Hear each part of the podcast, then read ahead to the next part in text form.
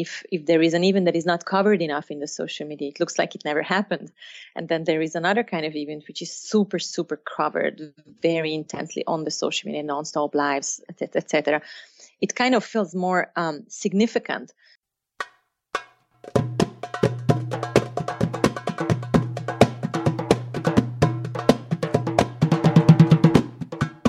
Welcome to Belly Dance Live podcast. My name is Yana Komarnitska. I'm a full-time dancer based in Toronto, performing a variety of Middle Eastern and Central Asian dance styles, including belly dance. You can find me at yanadance.com as well as on Insta or Facebook by Yana Dance or Yana Komarnitska. I'm happy you've decided to join us for this weekly dose of dance inspiration because here on this podcast we explore all nuances and insights into lifestyle of belly dancers and we are having amazing star guests who share their stories, secrets and tips with you.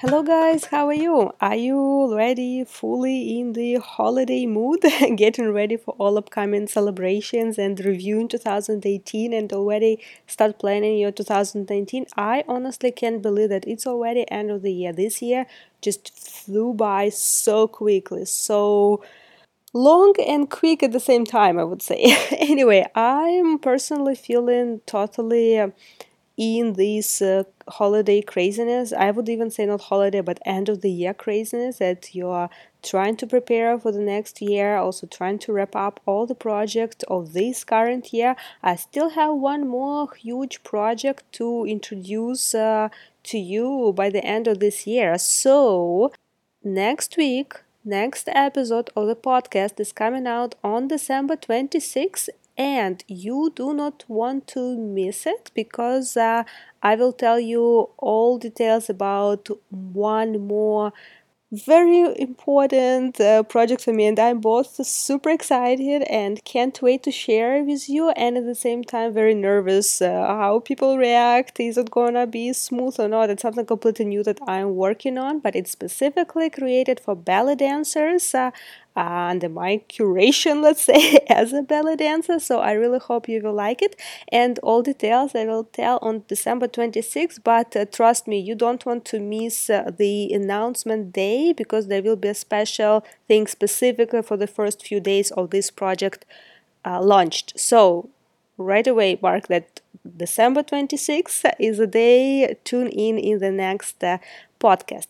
Meanwhile, I'm super happy to introduce our today's guest because it is beautiful, magnificent Mercedes Nieto. So many of you messaged me on our podcast uh, feedback forms uh, who you want to uh, listen to, and you put her name specifically. Of course, I was planning to invite her anyway, but it's also interesting for me to know who are your that you want to hear as soon as possible from this artist. So hopefully I can bring them on podcast. And uh, Mercedes was definitely one of them. It was quite a quest to schedule this uh, uh, interview because she is uh, touring all around the world all the time and it was back and forth for a couple of months at least but once she got uh, on the podcast once we uh, um, managed to arrange the time honestly, she gave herself fully, both time wise and soul wise, and really thoughtfully what she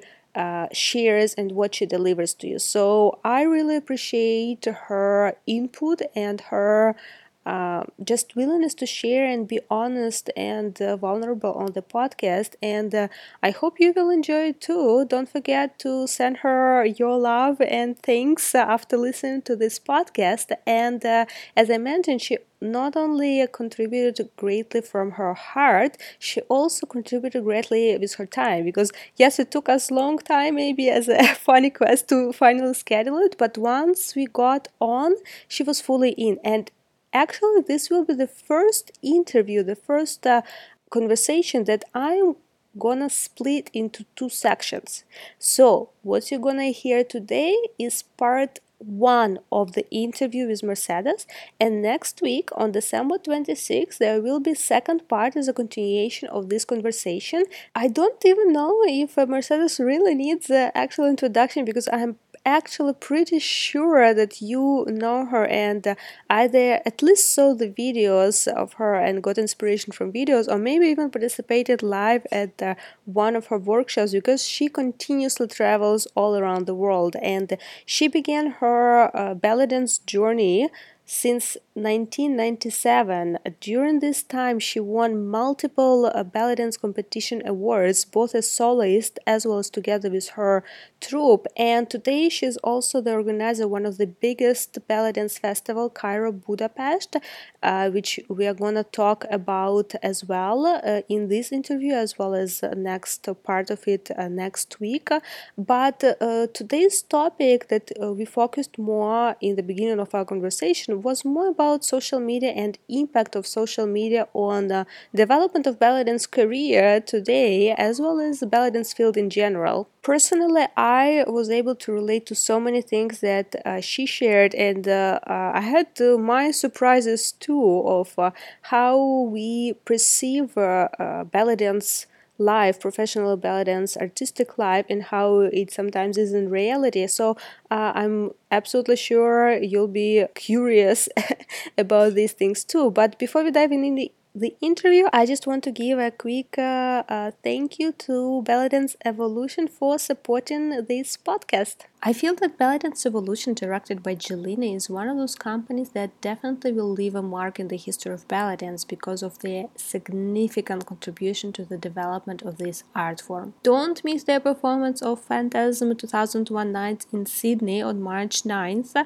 Also, don't forget that BDE is starting a new program to push dancers to their next level called Jillina's BDE Experience. The debut intensive is this March in Los Angeles. You can apply by January 27th for consideration and uh, more information about both performance and this program you can find at their website bellydanceevolution.com Hello, guys. Uh, you're listening to another episode of podcast, and for this interview, I have been waiting for a while, and I was so excited. We are finally here. Please welcome, truly magical, truly enchanting uh, Mercedes Nieto. Welcome to the show. Thank you so much. Hi, Yana, and hi, everyone. Uh, and thank you so much for being so patient and finding the, the right time with me. Thank you. I oh, absolutely. and uh, thank you for finding time. I know you have a really crazy schedule and you're traveling all the time. So I feel it's truly magical that we finally found time and I totally understand. And I'm actually hoping to talk uh, more about uh, this crazy international travel schedule. Can you tell us uh, in like last three months, let's say, how approximately, how many countries did you visit? Wow. Yeah, this is this has been a uh, an intense period, and uh, and I'm very excited as well that finally we could we could have time for us. And um, and I remember when you first asked me, I think I was in in Argentina. That's how my tour started. Yeah, it was Argentina, and then after I went to Mexico, and then Japan, and then Crete. I remember we talked again when I was in Crete. Like like I'm sorry, just give me some more time yeah, and that was Crete. And then I went to um, Italy and then Miami. Um, oh geez, yeah, and and then I was Switzerland, Spain, Bosnia, and then now I'm home for a few days, and I still have China and uh, France um, for this year. And this is my my autumn and winter tour for this year, and it's it's quite intense and challenging and exciting.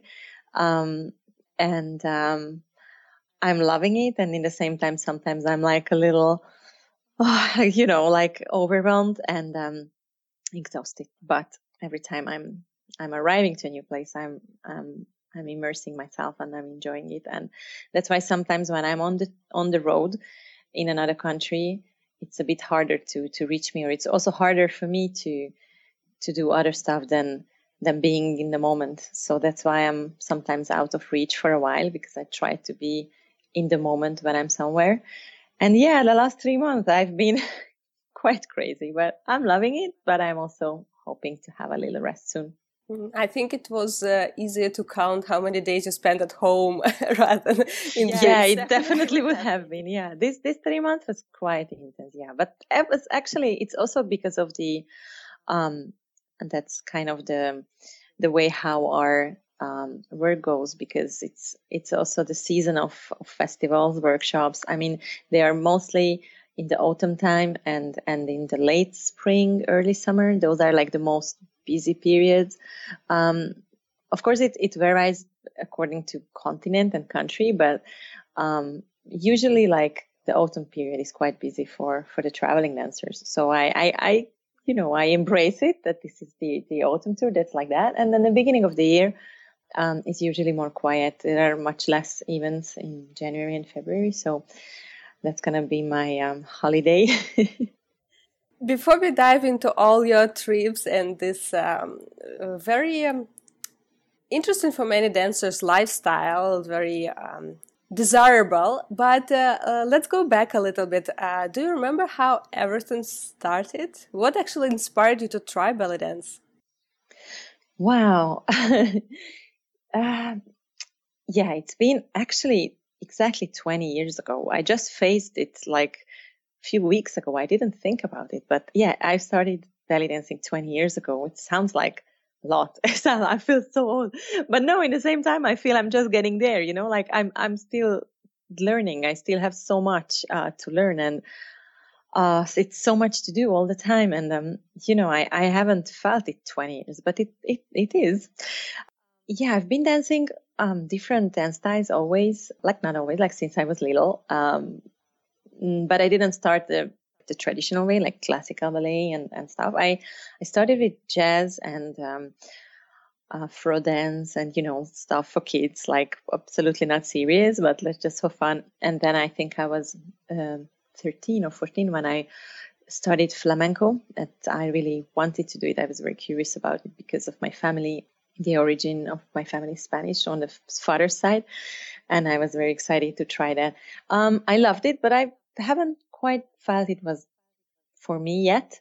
I guess I was too young. I don't know. And then I was in the in the dance school for flamenco class, and then I I saw um, there was a belly dance course. It was uh, my first teacher, Tia, her course was um, just starting. And I remember I went to sign in for my belly dance class, uh, no, for my flamenco class. And then they told me that that season uh, was full for flamenco, so I can sign up for something else. And then I saw this belly dance course and I saw it was called Egyptian belly dance class.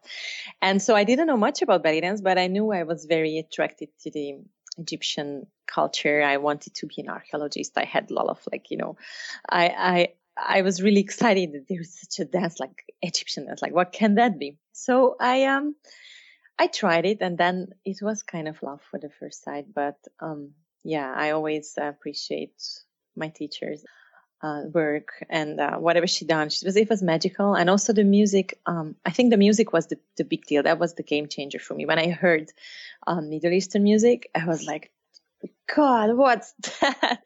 this is like a new word. This is me. I so that was the main attraction the music and then so yeah so i got into it and um but i started just like um just a hobby way for for quite a while like for two three years i just went like you know just to dance for two one or two times a week.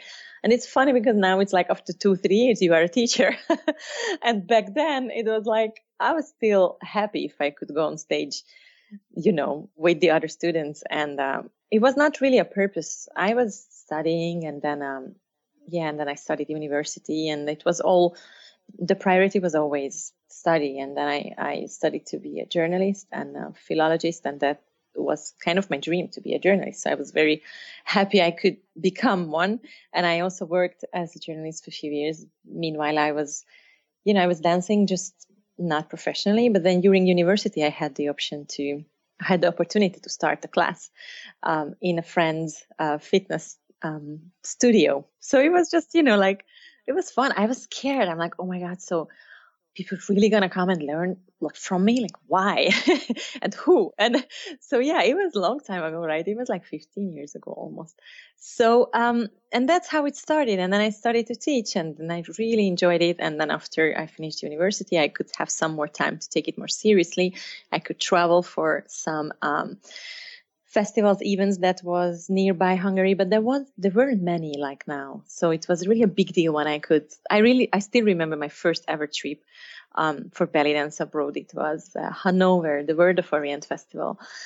And that was actually I met Jillina there. That was our first meeting. It was amazing. I was uh, the whole thing for me. It was like Wonderland. Like I couldn't believe it. It's just you know. Um, and then I had some more um, experiences like that, and they were really life changer. Like I, I started to be more curious and dedicated and um, and I had some friends who I here, other dancers who I started to to to to create um, dance theater performances, and then we had a little group which was actually quite uh, it was going quite well, the Art of Orient with three other dancers. So I I just got into a very exciting period, um, and then I had to choose whether I'm continuing my journalist career or I or I go on full-time dancing because I just got a job offer as a journalist to be an editor in in a quite um, good magazine in a magazine that I was working for before as a freelancer.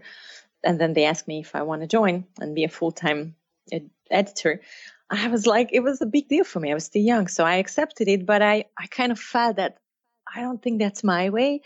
But I tried it and I think it's yeah it's my kind of funny story but probably the funniest of my life job wise that I actually I went in to the uh, uh, to the office on my first full time day and then the next day I quit.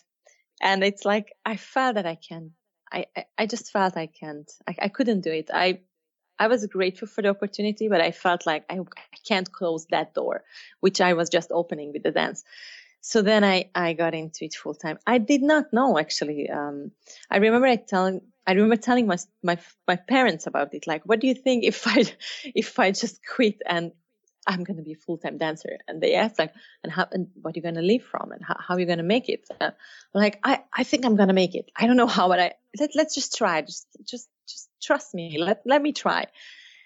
So it was kind of wow. It was um a free jump, you know. I didn't know where I'm going to end to, but it was it was an exciting period. And that's how i started to create my kind of professional dancer career getting more classes um, creating more performances um, traveling a little more.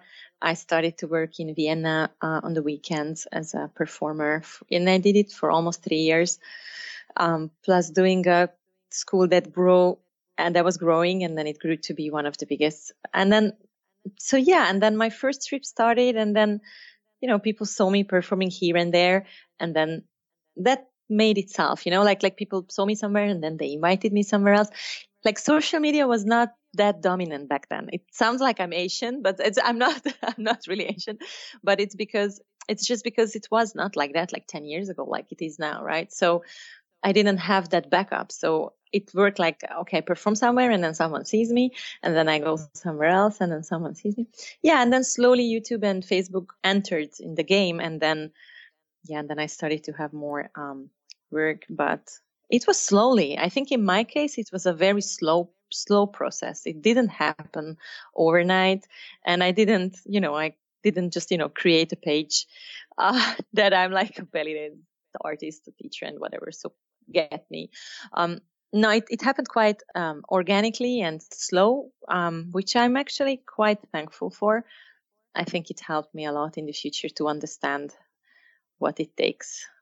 And do you think today we all talk about social media that it's such a huge thing, but do you think it really takes out uh, or can substitute the personal interaction? Like, do you think it's more for someone who maybe started now, let's say, or thinking about going into professional career, should it be still uh, more focused on social media or dance festivals still play a huge role in your development both as an artist and potential like i don't know networking? Or does social media takes out these festivals away. What do you think? Mm. what's your impression? Oh this is a very very complicated situation and i think there are two things here.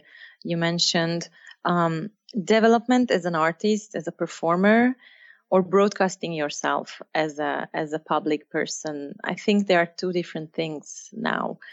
Um, before it was basically quite the same because you travel to festivals, to other events, you try to show yourself. Um, just you know, I think it was not so conscious back then. Like, yeah, people wanted to go on stage because they wanted other people to see them, obviously, but but it didn't have such a an exact, well defined purpose. You know, it was quite natural. I think you go on stage, so people see you, so maybe you you're gonna have other invitations, but I think it was more like um, I don't know. I, I would call it natural, a little more organic, um, a little less um, focused on results. Uh, and then when social, and then okay, and then when after you perform and then you share it on social media, uh, then yeah, people see that you did it. But it was not like intentionally for that. Like I remember um, when I studied to perform in Egypt, for example, especially when I got the chance to work there for short, short like period, some performances. I didn't even record my dances. Like I didn't like I didn't even think about that I wanna, you know, I need it because I will need it for something later. I felt like I just need the experience. That this is why I'm here for. I, I need to do it. I need to see the faces of the people when I'm doing it. And uh, and I was happy when I got the the photo later. You know, when you go on these boats, when you're dancing in such boats, and then the tanura dan- the tanura dancer is coming, and then the belly dancer goes around with the tanura dancer, and then a photographer takes picture with them and the audience. So I got some of those pictures, me and the tanura dancers and the audience, and I was super happy that I have them. But I never had a, a video or something to share. I, I, mean, it was not in my um, spectrum.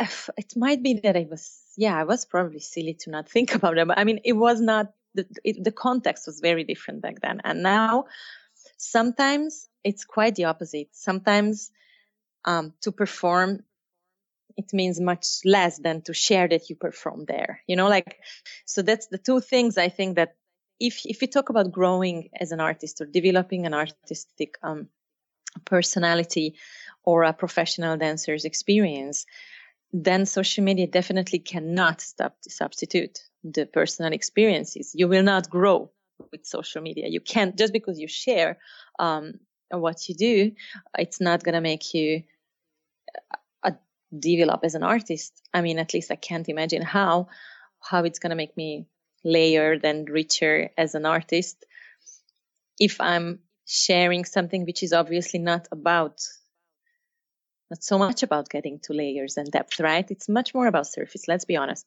So if you talk about this, I, I do not think that social media is gonna make you um, a better artist to develop, obviously using it or or but in the other hand, if if you are connected to social media, it means it also means that you can see more dancers. You're gonna have much more input and much more information and much more things happening that you can actually watch. That can help you as a viewer, as a, as a, as a participant in the whole social media craziness.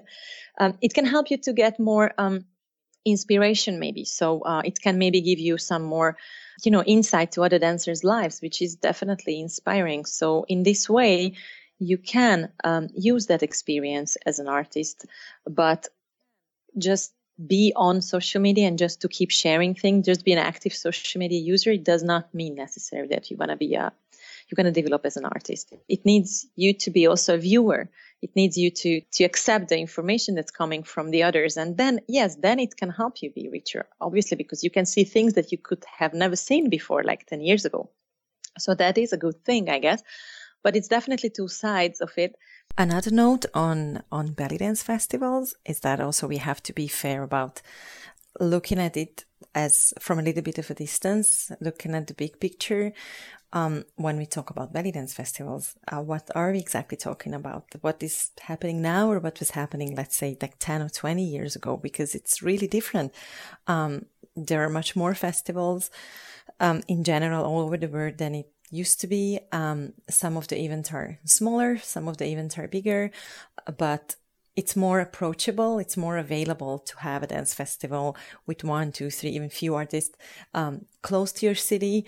Like I remember, like 20, 15 years ago. Um, yeah, we had to wait for a year to to to actually uh, have the chance to travel, for example, to Germany, where they had bigger festivals already that time, or uh, or not to mention Egypt, when when suddenly we could gather the money after a few years of saving. um, and we could actually travel to Cairo and experience real Egyptian festival. That was only one and then later two. Uh, and only of them existing, and then it became more and more. Uh, but I remember the first uh, few visits in Egypt were like oh, there was a different word. I went to Cairo and I forgot to eat for days. And I was living on Turkish coffee just to be able to, to be there in the classes nine hours a day. And, um, and then everyone came and did the same. And it was so many people from all over the world. Um, and it was like, it was just such a huge gathering, starting with Ahlan wa Sahlan and the Nile group. And then they were growing more and more. And then to me, to become a teacher in the Group Festival later on, for example, it was like a dream that was impossible to even dream of or think of earlier. Uh, I never thought I'm gonna, it's gonna happen to me. And I, I kept going back there for years as a student. And it was just, you know, it was okay. It was normal. I never planned anything else. I did love to, to share my dance on the stage and I loved to, to get to know teachers and other dancers and, and, and be part of this crazy, um, widening community, but I didn't go there for a certain purpose. It just, it was building up year by year. And I think it was the case of many other artists and um, not only with Egyptian festivals, but also with European events or American events, I guess. Um, it was somehow they had a little bit more weight than now because there were just a few. And now it's like we have really a lot and the policies changed as well. Like, um, there is a lot of approachable event, um, exchange basis sometimes. Uh, yeah, they are very good platforms for, for, for starting dancers. And I don't think this is bad or this is, this has changed the situation to worst. I just think this had changed the situation and then we have to adjust it and we have to understand this is the way it goes. Uh, some festivals are still there who are big and, and and important and substantial. And then there are some events that are still the same valuable, but maybe they're smaller. It's just too many uh, at the moment to to generalize. So we do have to be fair when we think about or when we talk about festivals in general. Um, and yeah, the exposure is have become an important part of it from from student point of view but it was kind of the same before like i, I remember that when i went very first time I, went to Egypt, it was 2000, I, I think four or three. Yeah, maybe even earlier. and anyway, so we were in classes and on workshops and then being on a workshop with master teachers from Egypt, for example, um, it was, I felt the same excitement that I felt later on to be on the stage, you know? Um, that was the exposure to me that time. I felt like if I'm doing good in the class, then I'm like, you know, like, you know, they're going to see I'm doing it good. They're going to see how much I want it. and I would like to refer to a photo that is still out there. Uh, it's a photo of Yousry Sharif and he's still using it. And we always joke about it because he really likes that photo. And I'm really like, it's like a really funny one. It's from 2000, yeah, like three or four. I don't know. First time I've been to Ahlan wa Sahlan and he, I was on his class and then he, we had a final pose on the end of his his workshop of the end of the choreography. And someone captured this final pose and he's standing in the front reaching his arm to the people. And I'm standing right behind him, reaching my arm towards him and feeling like the word is mine because I'm just standing behind him. And I succeed to learn his choreography and I, I succeed to be close to him. And, and I'm just, you know, I just felt like this is all, this is it. And it was such a, it was an amazing experience of great joy but i don't think it's so different than than a, what a dancer is, is is planning to feel or expecting to feel when she's or he is going to a festival at our times to perform for example. Um, i i think we really need to put things in perspective before we judge certain situations. And i also do think that festival organizers all of us we have responsibility on which way we are we are we are bringing our events to. So yeah, we have to be fair about the whole situation, but as organizers, we also have to work on giving all the possibility for for the dancers who are coming. Those those ones who want to come for the exposure, they have to have some kind of possibility for that, um, because that is going to be maybe a important milestone in their career. Maybe they're going to learn something important from it that's going to help them. Um, maybe it's going to help their career. Yes. So that's a good thing um, to offer. But in the same time, keep offering the quality education you can and accepting that you're influencing people as well in your uh, own way from through your festival through the messages you send out because the festival has a lot of messages right like you every decision that organizers take has a, a has an importance and a message. The artists you're choosing the topics they're going to give the extra activities you're going to have the, the prices you set the locations you choose the way you communicate. And yeah we do have to be very careful about that and that's our responsibility. But yeah, but before talking about festivals in general, we do have to see the big picture and times are changing and there are different things that make people happy in different phases of their career now or back then. Um, and it's just, again, it's a process. So, uh, even someone going for an event to an event, for example, only to get some attention, maybe a few years later, the same person will realize that, oh no, like, okay, that was okay, but now it's time for something else. Now I want to learn more or just, I just want to do something else. Like give the chance to the person to learn also and, and don't think that although I'm also not, you know, 100% fan of the, the kind of, uh, going somewhere only for exposure approach, but still we have to give the trust to the people that they know how it's going to help them. They know that what they're going to do with their career and try to keep being optimistic, believing that it's going to help. And at the end of the day, it's not that at the moment the festivals are more shallow or more superficial or less studying or whatever. It's just different circumstances, different kind of events, much, much more events, many different approaches, options, opportunities. And then students have changed, approaches have changed. We have to adjust. Um, try to be fair and try to get the most out of it for ourselves and for our community um, that can bring us forward in a way. Um, and then the other hand, what you um, mentioned about social media, if it if it substitutes the festival experience, uh, it, it is tricky. I as a, as a performer, as as I said, I don't think so. Um, as a viewer, I don't know. It's it happens many times that for example, the judging of about an event, like like to to to create um, an opinion about an event, it is about how it is received on the social media. Like, for example, if if there is an event that is not covered enough in the social media, it looks like it never happened, and then there is another kind of event which is super super covered very intensely on the social media, non-stop lives, etc. It kind of feels more um, significant. So yeah, definitely social media. Um, influences our field, but it's completely different what you can get out of it than what you can get in a in a festival. I don't think it should or it could um, substitute participating in a festival in any ways. I think the the feeling, I mean, the experience when you participate in a live event is just like you can actually create real uh, relationships, connections, like not only to people but also, you know, to to immerse yourself with the experience, uh, in the experience, in the flow of, of how the event goes, how the other people um, uh, react to things, how how they dance, how they, what is the atmosphere on the classes, how the the teacher teaches you, like what what are the words, what is the, the approach, um, you know how is the atmosphere in the backstage uh, you know after the dinner how i mean after the, the show the Katesi dinner how do what do you experience? I mean there are so many little things so many human connections um, that you can only make when you're there uh, so i I do think social media is really useful and good in some ways. And it's great that we can have some information and some inspiration that we couldn't have before.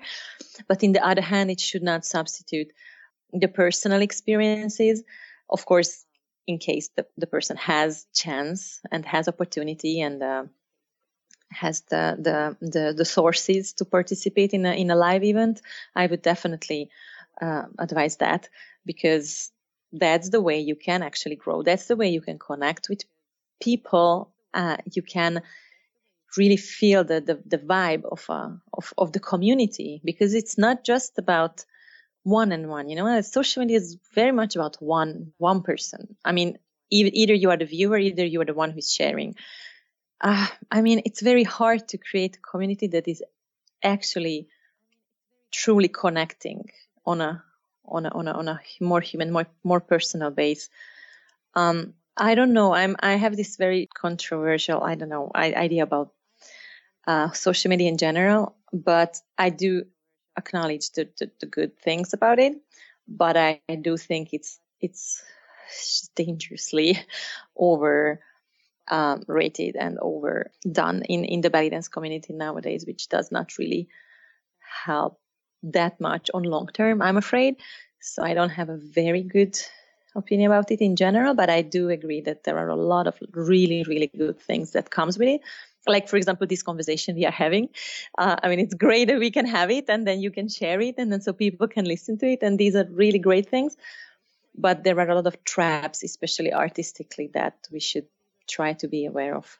I feel that the main trap is all social media boom, which I honestly love social media, obviously doing all this social media project. But the main trap is that a lot of uh, young dancers, or not only young dancers, in general dancers, they kind of start feeling that the success comes so quick.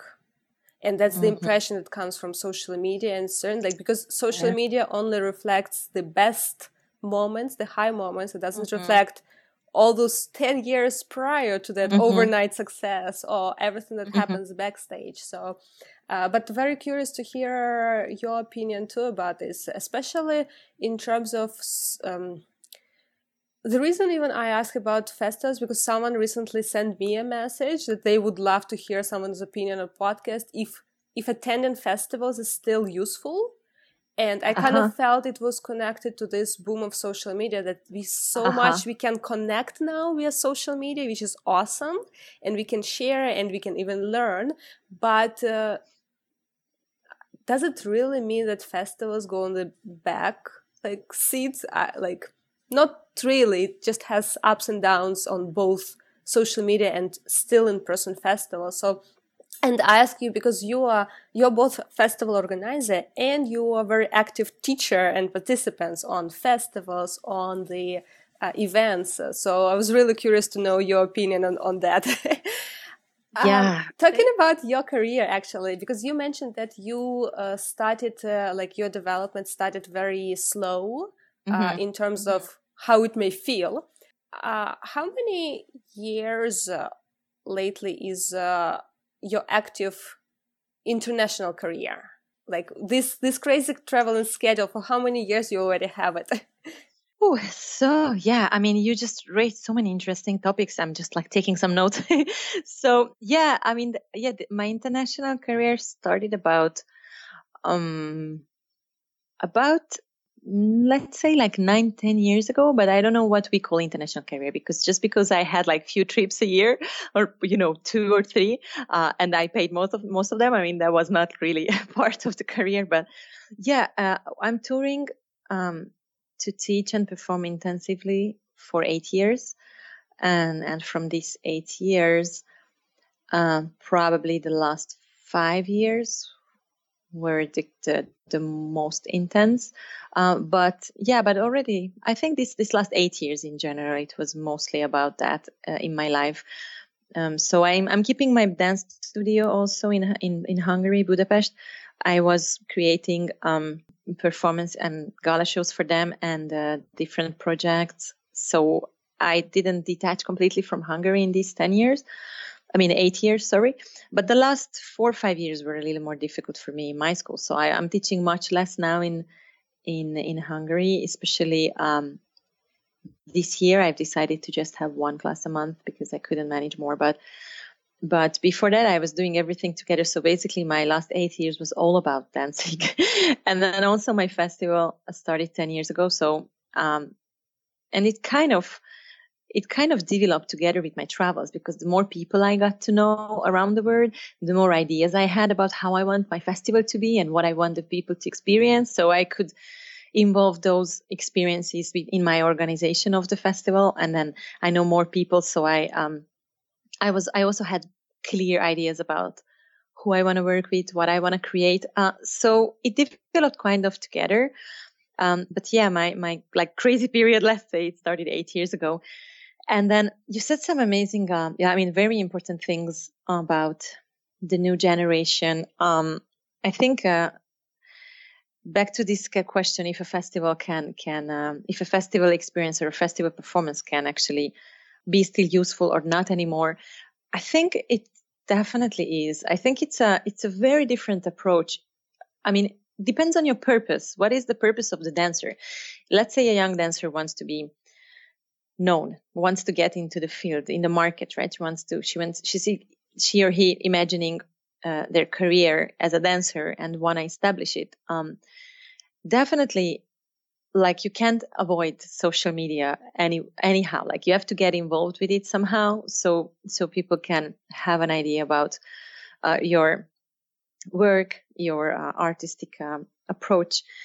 That is not um, that is not a doubt. Like that is not a question anymore. That you just need that. But in the other hand, what is the purpose? I mean, if the purpose is only to be to be known, uh, to be seen, then maybe even the videos are enough. Maybe social media can even be enough.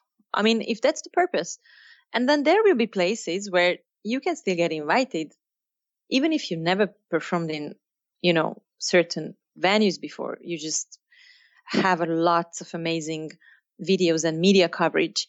And then there are certain places, especially, I think it's quite interesting, but there are countries where this is most important. This is like more important than the 20 years behind you. And then, yes, you can have invitations. Yes, you can be known, but if that's the only purpose, but I think that's probably not the only approach, or let's say the most like right approach uh, because you also want to grow as an artist, right? You also want to grow with experiences. You also want to get to know people. Um, you also want to study from other people. You want to have experiences that make you richer and and more dimensional as a dancer, as an artist, as a person. Uh, and that comes with the live appearances i mean you getting into festivals or workshops or any kind of projects performances whatever where you can meet other dancers where you can study with other dancers or you can experience things with other people from your field i think this is very important. I don't so i think it's about the purpose. If the purpose is only to be known in the community and get some invitations yes you can do that but i mean how long that's going to last if you yourself are not developing yourself and deepening yourself and you don't focus on the the connections the, the, the amazing relationships the whole net that's coming with the belly dance community right? I feel it would be very um, self-centered at a point of view. It's not a judgment. It's just a fact that if that's the only purpose that's a bit of a self-centered attitude in my opinion um, but it doesn't mean anything bad because maybe you have such a vision, like you just want to be known because you want to travel and you want to share something amazing with everyone because you think that's what you were waiting for in your whole life. I mean, and there must be some valuable um, things there to share. But in my opinion, it's just I can't really see how how you're gonna keep deepening your knowledge and also widening your knowledge and then meet different styles and you know make yourself just more dimensional more rich you're I mean, this thing, the whole Middle Eastern dance is like a never ending study. Like I have participated, I don't know how many festivals and I took and I don't know how many hundreds of classes and read how many books. And I'm still never like nothing near the knowledge I want to have. And I mean, I, I can't imagine stopping all this and then just put myself online uh, all the time and then then be satisfied. Maybe I would be satisfied in a way that the attention would come, but I don't know how me as an artist, as a Middle Eastern dance artist, would feel myself complete without all the other knowledge that is coming from participation in certain events um, and studying from people and at least be present, be in the moment and have a human connection. You know, like maybe I'm old school, but I just can't imagine that without this, anyone can succeed for long term, maybe for short term. But I don't know uh, if that's the purpose. That's okay. I don't know. That is very uh, strange to me, but I also see that uh, quite often. nowadays. And then I understand that, I mean, I also understand there is a lot of hard work behind. It's not just, you know, not anyone who gonna put themselves on the internet with little knowledge gonna be famous with their videos or something. No, that also needs a knowledge. That also needs a kind of, you know, hard work behind. So I appreciate that when someone has this crazy, um, active social media coverage and then, uh, there is a lot of hard work behind that. And also, in my opinion, it could be super tiring that you always have to think about what you're going to put out next. I mean, in my case, if I also, I'm also managing, you know, two Instagram profiles for my festival for myself and the pages on the Facebook and website and all that stuff. Um, and it's draining. I know that if I have to do that and if I have to think about the, the posts of like, you know, on the Facebook sometimes and um, Instagram also, you, sometimes there are genuine things you want to share and there are great experiences or a nice memory or just something for promotion or something about, you know, a new dance or something. And then it's obvious that you share it. But sometimes there are times when I have to think that, okay, I have to keep it alive. I have to keep it going. I have to put something out there. I'm like, what I'm going to put? I don't feel like putting anything. But if I don't put anything for a week, it, it feels like I'm, I'm not there anymore. You know, it's just, it drains me. So I really, uh, I, I really respect those people who can do it like 24 seven. Um, I'm sure it's hard also. Um, but in the other hand, I do find it a little, um, dangerous because if we talk about the, the, the, this generation thing, um, okay, like let's say I'm a festival organizer as well, right? So if I'm and I'm I'm inviting different people in every year uh, uh to my festivals. So I let's say I'm one of the targets of of of the the social media uh, let's say appearances of other dancers right because i'm i'm i'm someone who who who likes to to invite artists so and this is my job too so how i'm deciding um I would not invite someone who I only see on social media before.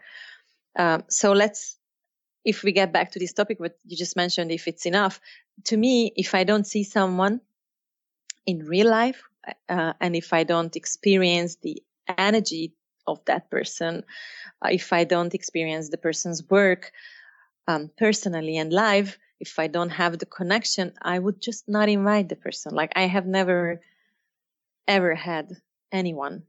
And I'm really thinking, really thinking hard. But because, you know, I'm organizing for 10 years. No, that's, that's true. I never ever have worked with anyone who I haven't met before live and who I haven't seen personally. So in my case, this social media thing doesn't work. Somebody can send me, you know, million videos. If I don't see the person live or if I don't meet with the person, I'm just not gonna be able to invite the person because on my festival, the atmosphere uh, is is very important to me. I really have to be sure um, that the energy is gonna be as I want it to be, and uh, uh, I'm I'm I need to feel the person before I'm you know before I'm I'm inviting them to my, my event. So in my case, this kind of promotion doesn't work, but I know there are cases when it does work. And then when we talk about young generation, it's also interesting because we talk about actually not a, completely new generation, not only dance wise. I mean, the, the generation after the generation X, there was the Y and the, Z, and the, and the Z, uh, that, uh, it's just a different generation. Starting from the generation Y, I think just people born into this social media ambient, what we did not have before. So they're more familiar with it, more comfortable with it. And I think it's speedy. It's just, there are some, it's about the peaks. It's about the highlights. As you just said, they just cut together, you know, the, the peak moments, the high moments. And that is not only about dance, that is all their lives. I mean, the majority, right? They live like that. They have, they have the, the, the luxury of, you know, I don't know. I'm saying luxury in a, like, I'm just quoting it because I don't really think it is a luxury, but it could be seen as way uh, this way that you can share, you can basically create another person out of yourself online and you don't feel loneliness, what loneliness means in a traditional way anymore. You don't, you don't know what's being slow or being spiritual means anymore. I, I, it doesn't mean that it's not possible to know it. I think it is possible to learn it, but I also think that what people call this way now in the second social media boom, it's not what people call the same like 10 years ago. Like if you say something like now, slow thing, like there, there's no such a thing, thing like slow, um, slowly building up something or slowly immersing yourself to something or give enough time to something, right? So I think it's a generational thing. Things, new generations like things speedy, like things uh, fast and easy, shortcuts, um, which makes their lives sometimes, you know, much more about the highlights, looking much more exciting. I'm not sure that what is in the depth about it is the same profound as it could be if that's a little less, I mean, little less fast or little less high you know? So I think it's not only about dancers, new dancers, but it's a whole generation thing. And I don't think we can do anything about it because this is just a social process also. It's about societies, it's about generations. Uh, I don't know. It's, um, it worries me honestly a little bit. Uh, and I'm, you know, I'm, I'm participating in events where sometimes I feel that it's hard for me to connect with the people around me because everyone is more connected to the to their online persona in the with the with the online services like we are living a moment together which could be an interesting moment for us but everybody is broadcasting it live instead of talking about it. And sometimes i feel like an alien that i'm not doing it and then i feel like okay maybe i have to do it so sometimes i try to do it and then i hate it and then so i'm not very comfortable about it honestly. And i do love to see how other people enjoy things and how other people live and i do like to to, to use social media to a certain extent but i think nowadays when experiences on social media can substitute experiences in the real life I think it is a little dangerous, and I do think it affects the dance quality as well. Um, that I'm not very um, comfortable about. I don't know if I could answer your question because there's so many thoughts. no, you, you brought up so many cool uh, points and valuable things and reminders for people. And uh, I don't feel there is any like true or real answer to it. It's just uh, everyone should realize that there are ups and downs, and uh, one can't really substitute in another, but they can complement greatly each other, like in person connection and the social media connection. Uh, because even with social media, we can connect really, like we may not even meet each other, but we may know what is happening in people's life and we can meet a lot of new people but at the same time it only shows part of life and it creates a lot of uh, um, idealized impressions yeah but but those are a little dangerous if we are honest i mean idealizing other people's life without truly understanding this is i think one of the downs of the social media i think everyone can kind of agree on that and i think it's uh, it is dangerous right i mean I, I don't know. I think it's it makes it can make people feel uncomfortable about their own lives, and I don't think that's why we all started it in the first hand. I don't I don't really like it. I I, I don't like to, you know, that sometimes I feel like we are responsible as dancers, as teachers who are, or artists who are traveling and teaching people and having the, the luck and the blessing and the, I don't know how to call it. It's really such a, such a valuable asset what we are having that we can travel around and meet people and share things with people, teach people. They trust us. They trust, they put their trust in us, right? So I feel responsible about what I'm giving back. So every post I'm, I'm, I'm, I'm having, like, for example, or anything I share, I, I feel like it's, I want it to be me. I want it to be the authentic me. And, and I don't want to filter it too much and I don't want it to be fake, but I also don't want to get into such personal details. Like, you know, I'm, I'm not going to share when I'm sick and I'm crying in the camera and I'm sharing that I'm sick. And I'm like, I feel like those moments are about me. You know, I, I, I still want to have me. And I, and I'm talking about the happiest moments as well. Like the happiest, most beautiful encounter with a friend, for example, or a beautiful trip to a person you love or with a person you love or something like that. It's just, I feel like it's for me. I mean, it's not the first thought that comes to my mind that, okay, how I'm going to share it, how I'm going to, because that sharing that with people is not necessarily going to make them happy. Maybe they're going to be, you know, happy for me or be, be excited or something, but maybe they, you know, maybe if I'm just projecting the amazing moments of my life, um, and then okay sometimes i'm adding some crying moments just so i can be credible that's gonna but that's still gonna make me you know like it's still gonna put me out there and still gonna make me like I'm, I'm influencing people you know? Like we are all influencing people with what we do and and i think it's it's a double-edged sword. You do have to um, be honest but in the same time think about how you i mean how are you affecting the people? So yeah so that's the weird thing because you can't like be completely honest because i feel that i mean in my case i mean in my case i feel like i don't want to be completely out there all the time and connected all the time. Um, but i but i also i don't want to filter what i'm showing and what i'm hiding um, and then idealizing you know uh, myself and my life and my trips and my work and hashtag I love my work and hashtag belly dance is my life. Like I'm sorry, it's not my life. It's, it's, it's my job and it's something I love. It's my passion. It's my, but it's, but we are more layered than that. I mean, and I don't want to have, and I don't want to give the impression to anyone that this is my life and that's okay like that. And, and I have the luxury, the privilege that this is all my life. And that's, you understand what I mean? Like it's, it's just, it is just tricky. I feel that it's a big responsibility on us. I'm just I'm just throwing you know thoughts in here. Let's say this is my struggle when I'm when I'm thinking about this whole social media thing. It is this is a kind of struggle. It's a real struggle because we do have a responsibility.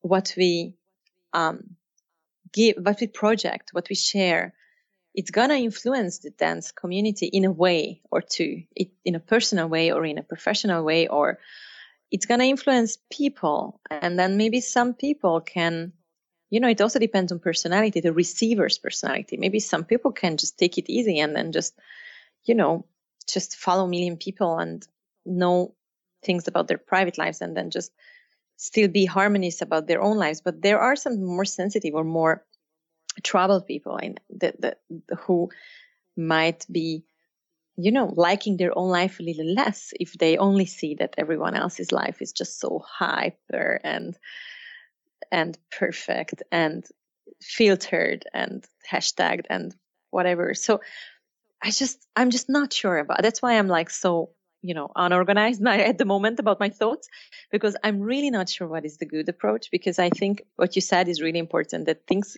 can um, complement each other. Like it's it's it's important to to be able to keep up with the technology and, and the possibilities it gave us and to, to to enjoy the social media's good things and and connect and to use it in the way it's really important and nice and interesting but in the other way without losing personal um, attention personal connections plus personal judgment but that is the thing that i think it's not obvious especially with the young generation the personal judgment that what you see is not necessarily real um, I think this is not very obvious among people that what you see is just a segment of someone, is just something that someone wants to project. It's not necessarily equal with the person. So it's not necessarily means that if you are not living up to that, if we talk about influencers and teachers and whatever, then, you know, your life is less valuable or interesting or, or complete.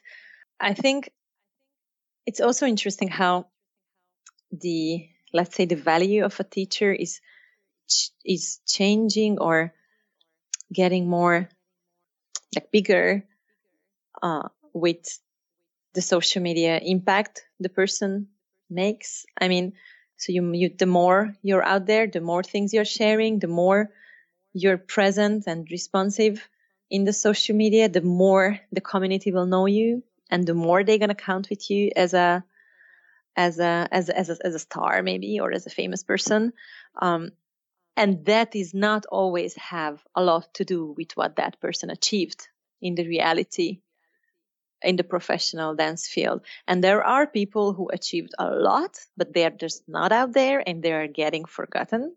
And that i'm also watching that and then i i, I really really don't like that. But you know it's just it's it's just what it is. It's we have to keep up with the technology and the, the new generations um, um, requests and um, needs, but in the same time, seeing amazing artists not being out there as much anymore because they can't keep up with this craziness and the rhythm and the speed and the shallowness because i'm going to say this word i'm sorry but this is something i think about the social media as well um, especially the you know some segment of it. I'm not talking about the informative part of it i'm talking about the sharing for itself sharing for sharing stuff. That is shallow and there are people who refuse that and those people are not in the highlight anymore and that is not fair so that's the other side of the story and i think that is not a, a good thing. And then but you still can meet those people if you go to events and you can still follow them if you if you know where to find them. So um, yeah i think it's a very interesting change that's going on and it takes a very grounded and well informed and curious and stable personality to be able to understand the whole thing that comes with the social media and not and not use it on the wrong way that is that is emptying the personality or emptying the experience for example because that's what i feel sometimes when i'm traveling and i'm on festivals and i'm I do okay. Let's say about like you know the pictures, for example, pictures after classes, right, or after show when people take selfies and want to take a picture with you, and this is really, really lovely. And I'm there. I mean, I'm out there. Um, they can do it, and I have no problem with doing it. But the whole thing became just so fast, and so many times, even the workshop is about. At the end, you can take a video and at the end you're going to take a photo with the teacher and then you're going to put i mean i'm sure that it is nice and important for the person who is collecting memories you know I, i'm not against it but it can easily slip to the other side which is only going to be about that moment you can share but you don't really feel the person like you don't look into my eyes and tell me how you felt on my class and i can't look into your eyes and tell you something about anything, you know, because we don't have time to connect because all we do is snapping a picture, sharing it, and then go on and snap it with the other teacher. So sometimes I feel like this way we are also losing the moment. Or when you're in a workshop and then, you know, it's mainly about having a video at the end or or or having a picture at the end you're losing a lot of information that's on the class, that's happening on the class. I'm not saying that it's general, but it's just a problem I see at some places, which is also changing with the social media age because before it was not really like that. So I feel that, um, you know, the intensity of the moment is changing because things are not for the moment anymore. So many times I feel that I'm on you know, you're in an amazing place or you're just in a beautiful, you know, dinner with someone or you're you're experiencing something with a group of people and then you just want to be there and share some thoughts and you want to share the experience and then all you see around is people putting everything on like live. They're just putting everything live and then they are talking about oh and she and i don't know 300 people joined from all over the world and watching us. Yeah watching us doing what? Like watching us recording ourselves. Not not actually we are not in the moment anymore. So it this opportunity to be the out there all the time which is super interesting and cool in on one hand but in the other hand it's emptying the moment a lot. And i'm yeah i'm i don't know how to to to to deal with that. I don't say that i know the solution but i do know that um, there should be some kind of change in the other way around or should be some kind of slowing down or or should be some kind of consciousness growing especially in influencers teachers artists whoever leading that you know that it is not bringing any anything good on the long term i think. It's not i don't know. I i, I think if we talk about the mental health of of young dancers for example who are following us I think if we already we have the responsibility to share values with them, and if the value is the the 200 duck selfies, I'm sorry, it's like, you know what I mean? Um, I don't know. I think we have to reconsider stuff, and um, and we do have responsibility. And when I say we, I say everyone, but mostly the artists and teachers who are really followed and it's so interesting how we are talking about belly dance profession, but it's always uh, so big term for so many different aspects. Because in the past it was uh, okay, bell- you're a belly dancer, but you can be a teacher, you can be a performer, you can be like choreographer which often combined with a teaching aspect or performance aspect but you also embraced in the past like oh you are your own administrator your own manager your own uh, i don't know costume maker sometimes and mm-hmm. now we are slowly embracing this new profession of influencer mm-hmm. as a part of belly dance career too or to some extent or some uh, some uh, members of belly dance community they embrace this uh, new aspect of career, let's say. But uh, I feel because it's so new in general, all this influencer, regardless is it in belly dance or not, it's just very, very new thing.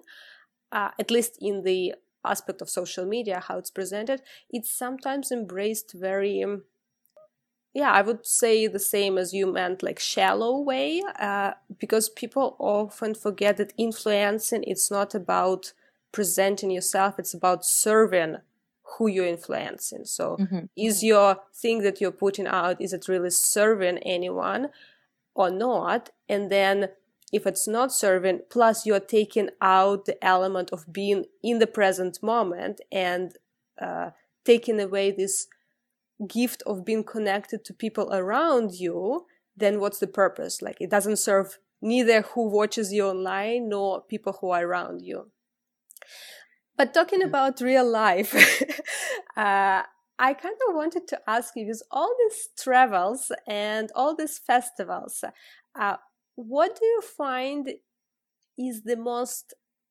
challenging and the most fulfilling thing?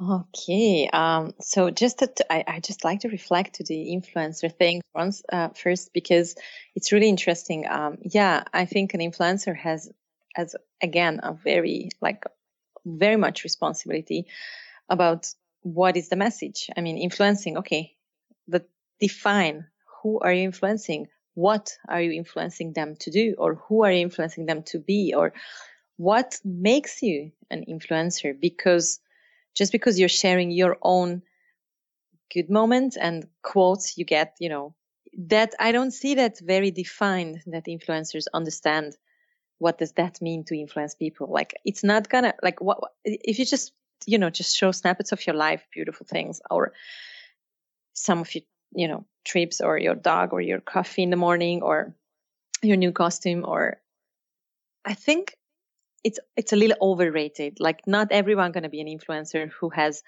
100,000 followers. In a way practically the person does reach people but if there is no content if there is no message I can't call the person an influencer. I, I would love to believe that in an ideal world, I would only let someone influence me who has a message that is bigger than the person, that is about something more than just a reflection of that person's personal things. Um, I mean, because yeah, personal path, personal visions, person's projectives, per, per, per, person's professions can inspire you so they can influence you as well but it has to be something bigger than themselves. It's not it's not just um, who they are right? It's a lot of other things. It's what they do what they think how they live um, uh, what what do they what is their vision.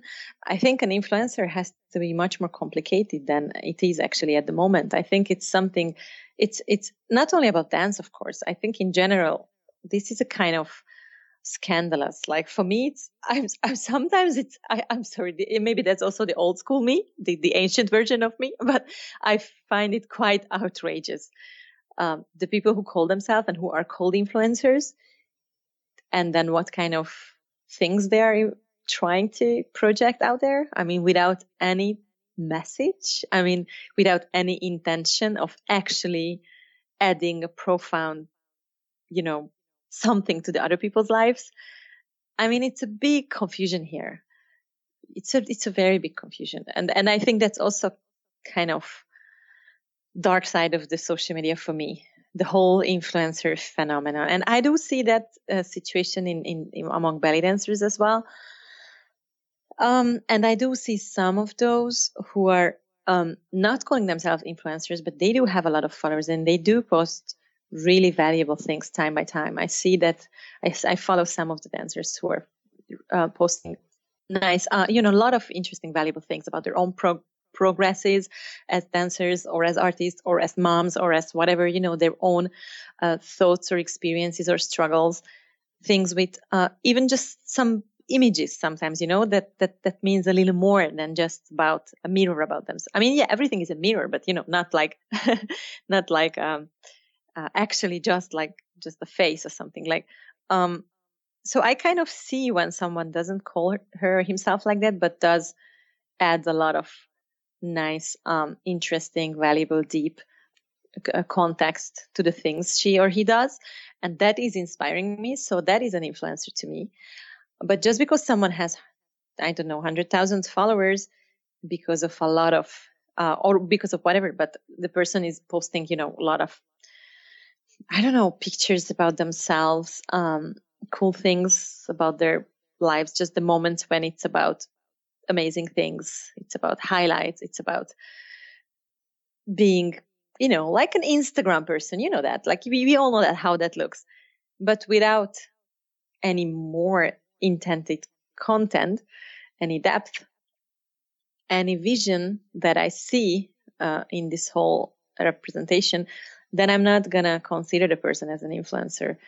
But not all of us are so conscious about social media. Even even the conscious people losing it sometimes. Like I also feel that I'm losing it sometimes. I'm browsing in social media, like when I'm in a weaker period of my life or whatever, I'm troubled or I'm, and then I'm like, oh geez, my life is the shittiest. My life is the my life is the most boring, and I'm even if there is good thing, then I'm not even sharing it. Why I'm not sharing it? I could, and then oh my god, I was in that place. Why I haven't taken this picture? Because I took a picture for myself, maybe. But there is someone who went there and had this post and posted it, and wow, it's so amazing. Why I haven't done that? You know, and and I have I have this performance. I did this performance and it was amazing. Why I didn't record it? Why I haven't shared it? Why, why, why? You know, so even me, and I'm usually quite conscious about social media's ups and downs, but even me, I'm losing it sometimes because it's so damn effective. It's it's manipulative and it's toxic, and I'm at least aware of it. But I see in many times, in many cases, especially new generations who born into it, and it's not their fault. They were born into it they don't see that that that that that part of it. So yeah, I don't know um, how it's gonna end up to be, but so I'm gonna get back to your other question. Before that, I just want to comment. Uh, I think right now in this moment for many listeners, it's mind blowing to hear you talking or thinking at some points that your life is boring and not interesting. because I'm pretty sure, but I'm pretty sure a lot of people really would love to have the lifestyle or they think they would love to have a lifestyle of traveling internationally acknowledged belly dancing teacher and hearing from you that you have some this like uh, down moments that you think your life is not uh, interesting enough that's quite no of course i i'm a, i know that i'm i'm very blessed about uh, and i'm i'm lucky and i also i did work very hard for for what i'm doing at the moment and i know that i'm i'm i'm i'm i'm, I'm living a privileged life um, but i also know how much i worked for it and i know i also know how much it takes and that's what i'm gonna i'm gonna just answer you now but but yeah i think it's it also it's it's a lot of it's a lot of elements it's a lot of aspects of of um of an interesting life or a, or, or a fulfilled life or a happy life. You know, it's not only about how successful you are or how much you travel or how much you achieve on the surface. It's so many other things what's going on in a person's mind and heart and experience and private life. It's it it can easily be misunderstood, um, and um, and I, I am not always happy in, with my life. I, I do have to be honest. I think we all should have. I mean, I we all should be honest about that. Like I I love what I do and I'm, I want to keep doing it and I want to keep doing it because I want to do it better. So my main uh, motivation is that I want to do even better things, but not better for me. I mean, I want to be more like, let's say like useful for my community. I want to, I want to be better teacher for my students. I, I want to learn. Um, so I do have a lot of, um, I have a long way to go. I, I hope I'm going to have the chance and I really love doing it, but it doesn't mean that I'm always loving it.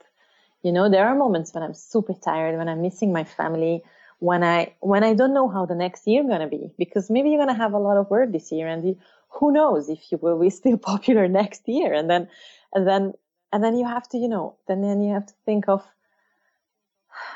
ways you want to make your art live on and survive and and then sometimes you can't just let it happen in a genuine way. Like sometimes you have to really force it in a to, to put it in frames so it can help you to to, to function as a profession as, as a job for long term. And that is completely okay but to me it's really hard. I i never really have like very long term plans i i like to i like to think the next step i, I like to, to create the next thing i and then I I like to go with the flow, what it's gonna bring me, what it's how it's gonna inspire me, what's gonna be like. I have no idea. If you ask me like where I'm seeing myself in five years, I love to ask this question from other people because so many people seem to know the answer, and that's amazing. I'm I'm envying them. I don't know. I never really knew.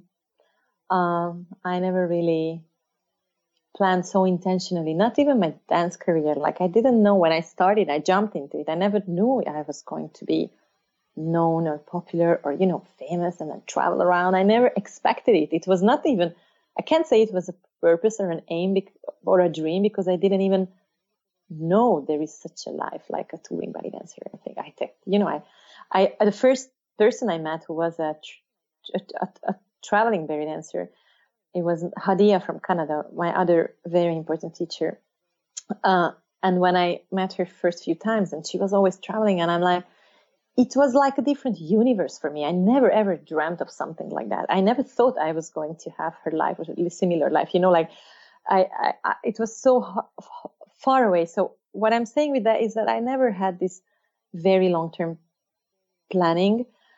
Um, and then it's going with the flow sometimes gives you a lot of freedom and i do need that. That's why i'm like this probably because i need freedom. I i kind of can't handle very well the boundaries the walls around me.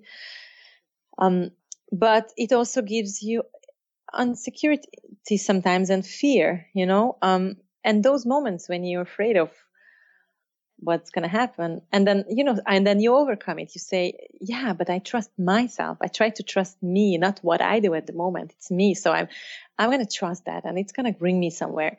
But still there are some weaker moments when i feel like especially and this is especially comes with social media when I'm browsing, you know, and I'm in a week period of mine, I'm browsing and I feel like it's not going to last for long. I, I feel like I'm someone from the past and I don't know how it's, you know, yes, I do have the th- those thoughts and I'm not, I don't think I have to be shy or ashamed talking about that because it's, I feel it's quite useful and healthy. And I, I hope, I hope other people will not get shocked, but maybe they can like relate to, um, to this. I think it's it, this feeling, what I'm, I'm talking about now, it doesn't even depend so much on what you have achieved before in your life.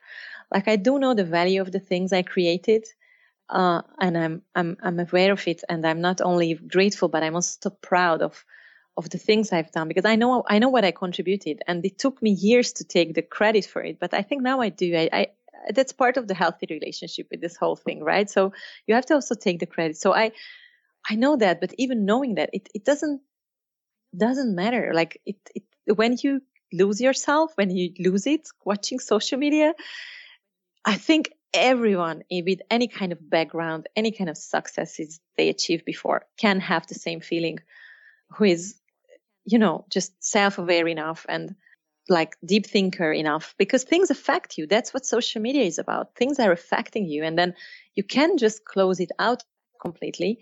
So and you can't always control the effect but sometimes you i sometimes i i get lost in the middle and i'm like i don't know. I'm not to be able to keep up with this. I'm just gonna i'm just gonna give it up in a few years. I can't do like you know a lot of thoughts like that. And and then i overcome it. Um but that's the danger of social media. I think that it affects you sometimes in a really sneaky way. Like you don't even know it affects you and it does. And and it takes a lot of effort to to to find your place in the system. And uh, and it happens to all of us and i'm sure every single person out there i don't know like with millions of followers have the same thoughts probably even worse. Because the more you're into it the more it affects you and uh, it's it's your own you know weapon turns against you sometimes. So that's why it needs a lot of consciousness. And I'm not fully um, in control yet, but I'm trying. But a lot of things that definitely a lot of people can relate. I personally already the first one uh, to say that, uh, yeah, it's very, social media is very tricky and can can uh, especially this moment of comparing because when you browse or scroll through your social media you're not comparing even to one person you're comparing to a collection of yes. moments from different people but you're comparing yes exactly and then and sometimes life. your your moments like your own real life at the moment like maybe you're having a you know an amazing nice period of your life but that moment you are sick stuck in your home uh, don't know what to do, whatever, I don't know. And then you go through things on social media, then it fa- affects you in a completely different way because you're in a weak uh, state. Uh, it's, it's, and then th- that's the comparison that's also important. What you mentioned is that it's an automatic thing. It's unfortunately, it's what's happening with us in all our lives. We're comparing and being compared even uh, subconsciously all the time. And it's natural. That's the biggest danger. Like when you see these things and then automatically get compare things with your actual moment or place in life and that is what's not fair because no one's living that life that you're living no one's living that life that the other one is living only that person and only you. Um, so only you understand the whole perspective about your life and and compare it with other people's um, lives. It's just not fair. The only comparison is fair i think to do is when you compare yourself with who you were um, don't compare yourself with, with who you know who other people are at the moment but see yourself how you want to be comparing to your old self. And that is fair because right you want to see your development. You want to see what's happening to you compared to your own life your own past. I think that's fair but not none of the others. Absolutely. Not only life but then specific. And it's so uh, amazing that you brought up this uh, thing because I actually wanted at some point to uh, then talking about your festival share one thing because right before we start recording the interview I looked uh, across my room on the opposite wall uh, which is basically like my home training space here. and I saw a note. I realized ju- literally just before talking to you, I realized that I still have a note put on my wall that I got in 2015. Then I went to Cairo Budapest Festival and you put a note on all in the hotel in the uh, on the doors of all participants and the note was a quote from uh, Mikhail Baryshnikov that um, uh-huh. I mean, I don't see exactly, exactly throughout the wall, but it basically says, I'm not trying to dance better than anyone else. Mm. I'm trying to dance better than I did, than myself, that I did yesterday. Yeah, just, yeah, trying to dance better than myself. Yeah, that's a great quote. I really like that. It's amazing you still have it. That's so nice. I just realized, like, so oh lovely. my God. Guys, Thank you so much for spending this time with us. And if you like this episode, it will mean a world to me if you take a few seconds and leave us a review on iTunes or share it with your friends.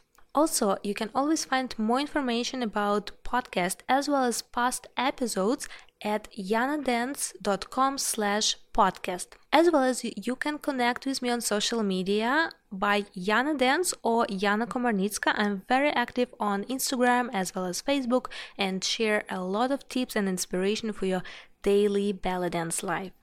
And by the way, don't forget to subscribe to podcast so you never miss a future episode. And until next time, keep shimmying.